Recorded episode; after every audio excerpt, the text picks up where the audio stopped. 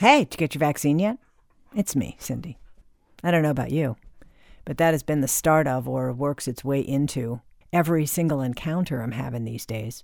It's what everybody is talking about. And at first, it was cracking me up, but then it started to go from funny to uh, kind of annoying. But then, right as I was teetering towards thinking I'd snap the head off the next person who mentioned vaccines, it dawned on me. We are in a real, true, 100% bona fide moment. Right now, when the country, or a good portion of the country, is all on the same page and everybody that can is making an appointment. And people who have appointments or who are done are making appointments for others, kind of like, come on, grab my hand, hop on the train. There are very few times that this country is even close to being on the same page, aside from big holidays or sharing in a historic event where it's all a similar experience for everybody. But this one is most likely just this once in our lifetime, when millions and millions of people are sharing the struggle to chase down an appointment for many of us. Waiting in long lines, during which time you can't help but strike up a chat with the guy or the couple in front of you. And everyone has a story or at least a comment or two. And then there's the, well, I heard. We all had or will soon have the same needle in our arm experience, and who knows how many are going to post evidence of their success, even if it's just them smiling under second shot on Facebook. But isn't it interesting? Like I've been saying all along, this has been such a challenging stretch of time for everybody, but so unusual in that it's so different for each one of us. We're all experiencing different kinds of challenges as we're all living in our own unique and separate crisis. And given that the wide spectrum of what we're trying to cope with and how we're trying to cope with all of it, or any of it, comes thousands of different ideas and suggestions or ways to take stock of where we are and map out a way to get back to, or even in, the neighborhood of okay. So here's something that I discovered about myself. Maybe it's always been true, but has certainly come to be a substantial realization for me, and only very recently. And I wish I could have figured it out sooner, but better late than eh, whatever. At least I have it. Anyway, I sat in on a writing group online, of course, last summer. We were presented with a list of nutty, unrelated words, which we were to pick one to use as a prompt. I think I told you about this when it happened because it was pretty wonderful. I picked a word, and just like that, the whole idea faucet opened up. I write this complete short story in the 20 minutes allotted mind blown. Or, well, I was just surprised and pleased, but I didn't see the big picture at that point. Fast forward to a couple of weeks ago, I see a Facebook post about the March Minute Monologue Challenge. Send an email, get a list of prompts, write and submit a monologue. And so I did. I have to say, back in episode 24, when I talked about methods to conquer procrastination, some of it definitely stuck.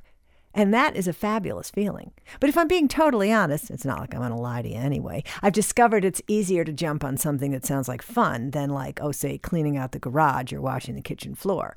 So while I have made great strides in procrastination in general, I still need to work on the problem of what I would call selective procrastination or stuff I really do not want to do. Anyway, the minute monologue sounded like fun. So I emailed, I got the list, I scanned it until I hit serial. And within a few minutes of pondering, I had a payoff line. And again, the amazing experience of just writing, having the words all sort of stream through me, like just spill out, like I'm channeling some other writer who's using my shady typing skills to record for them. Whatever. I'll take any flow of creativity. You want to hear what I wrote? It's only 60 seconds. Close your eyes if you want to imagine the scene. It's a woman standing outside a door, Honey? Honey? I'm sorry. I, I, I didn't mean it, really. You know I love you. I, I adore you. Maybe we've just been spending a little too much time together. You know, before we were married, my mom told me all this stuff about how living with someone requires patience and a bunch of other stuff. I really wasn't listening because she was telling me all this while I was trying on wedding dresses. But somewhere in there, she said something about together but separate, like how we both had to have some space sometimes.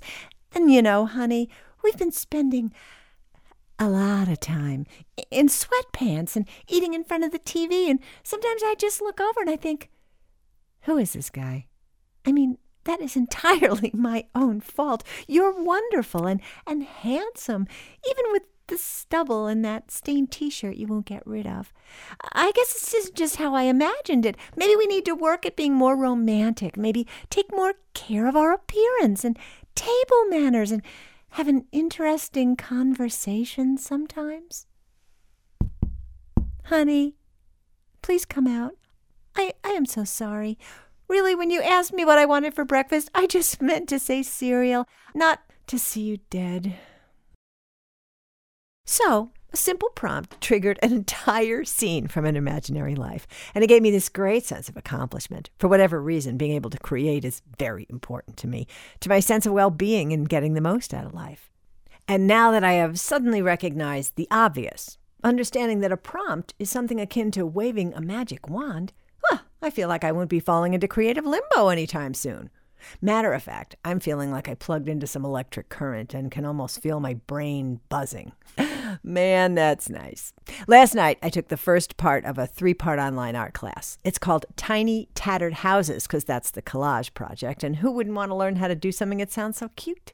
It was incredibly fun, made even better because the teacher, Jennifer, was having at least as much fun as I was. She was teaching us how to prepare paper. Plain old printer paper you paint up and mark up and mess up, and then it'll get torn into small pieces that will become the house or the windows or the sky in the picture.